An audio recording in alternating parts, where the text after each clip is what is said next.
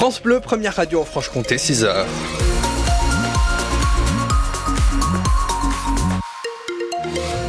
À six heures, lundi douze février, aujourd'hui l'actualité. Avec vous, Anne Fauvarque, euh, le temps.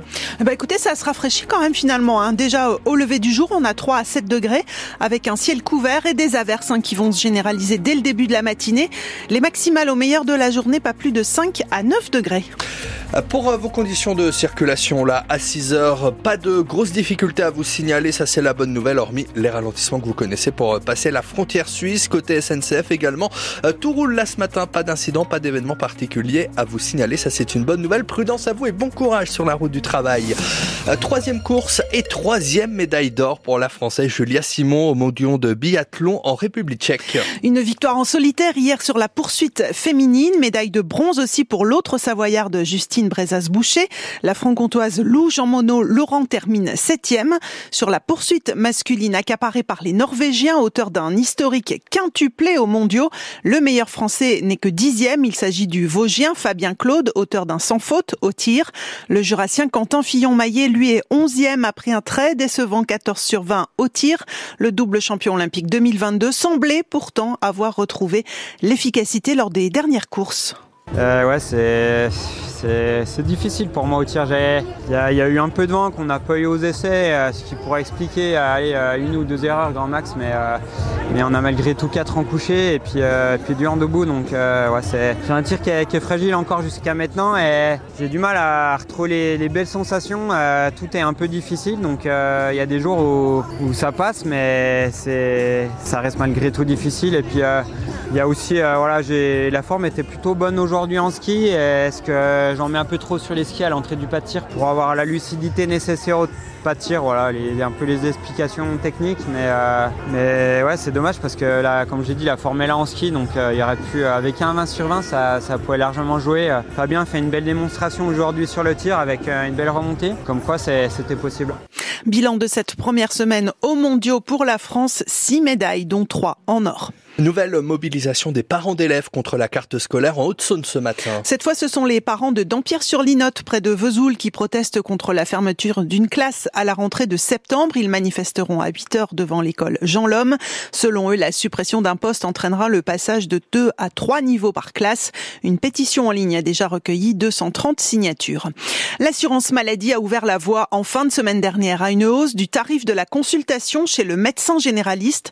trente euros au lieu de vingt-six euros cinquante actuellement. Une augmentation réclamée par les principaux syndicats de médecins, mais les négociations se poursuivent. Seriez-vous prêt à payer cette somme ? Magali Homo vous a posé la question dans les rues de Besançon.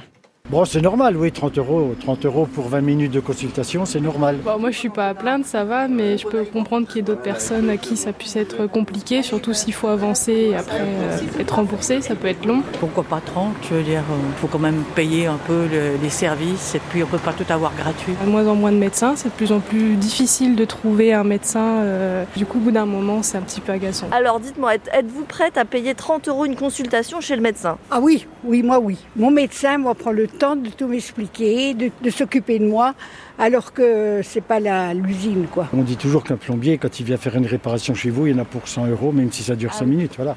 Mais c'est pas le même fonctionnement. Autre piste envisagée par le gouvernement, la taxe lapin. Comprenez, une taxe pour les patients qui n'honorent pas leur rendez-vous et qui ne préviennent pas. Qu'en pensez-vous ? On en discute ensemble à sept heures vingt-cinq au zéro trois quatre-vingt-un huit cent trente-trois cent onze et sur la page Facebook de France Bleu Besançon. Invité du six neuf à huit heures moins le quart, Pierre-Louis Elias, médecin généraliste à Besançon, vice-président du collectif Médecins pour Demain. C'est la journée internationale de l'épilepsie. Aujourd'hui, une maladie neurologique un peu connue du grand public, qui touche pourtant environ six cent cinquante mille personnes en France, quasiment un pour cent de la population. L'épilepsie est causée par un mauvais fonctionnement du cerveau à un instant T qui provoque des crises. quarante pour cent des patients souffrant d'une forme d'épilepsie en France ne sont pas correctement pris en charge. Entre mille deux cents et trois mille personnes ont manifesté dans le centre-ville de Bordeaux hier contre le projet de forage de nouveaux puits de pétrole sur le bassin d'Arcachon. La Suédoise Greta Thunberg, symbole mondial de la lutte contre contre le réchauffement climatique était présente. C'est à lire sur francebleu point fr.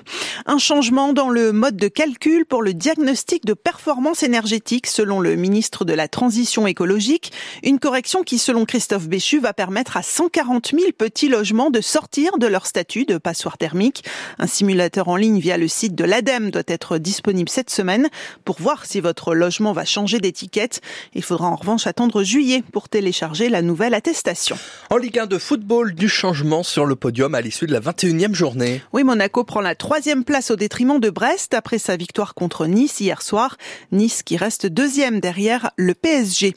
En Coupe du Monde de combiné nordique en Estonie, hier le premier français et franc-comtois, il s'agit de Mathéo Bo, arrivé vingt-deuxième.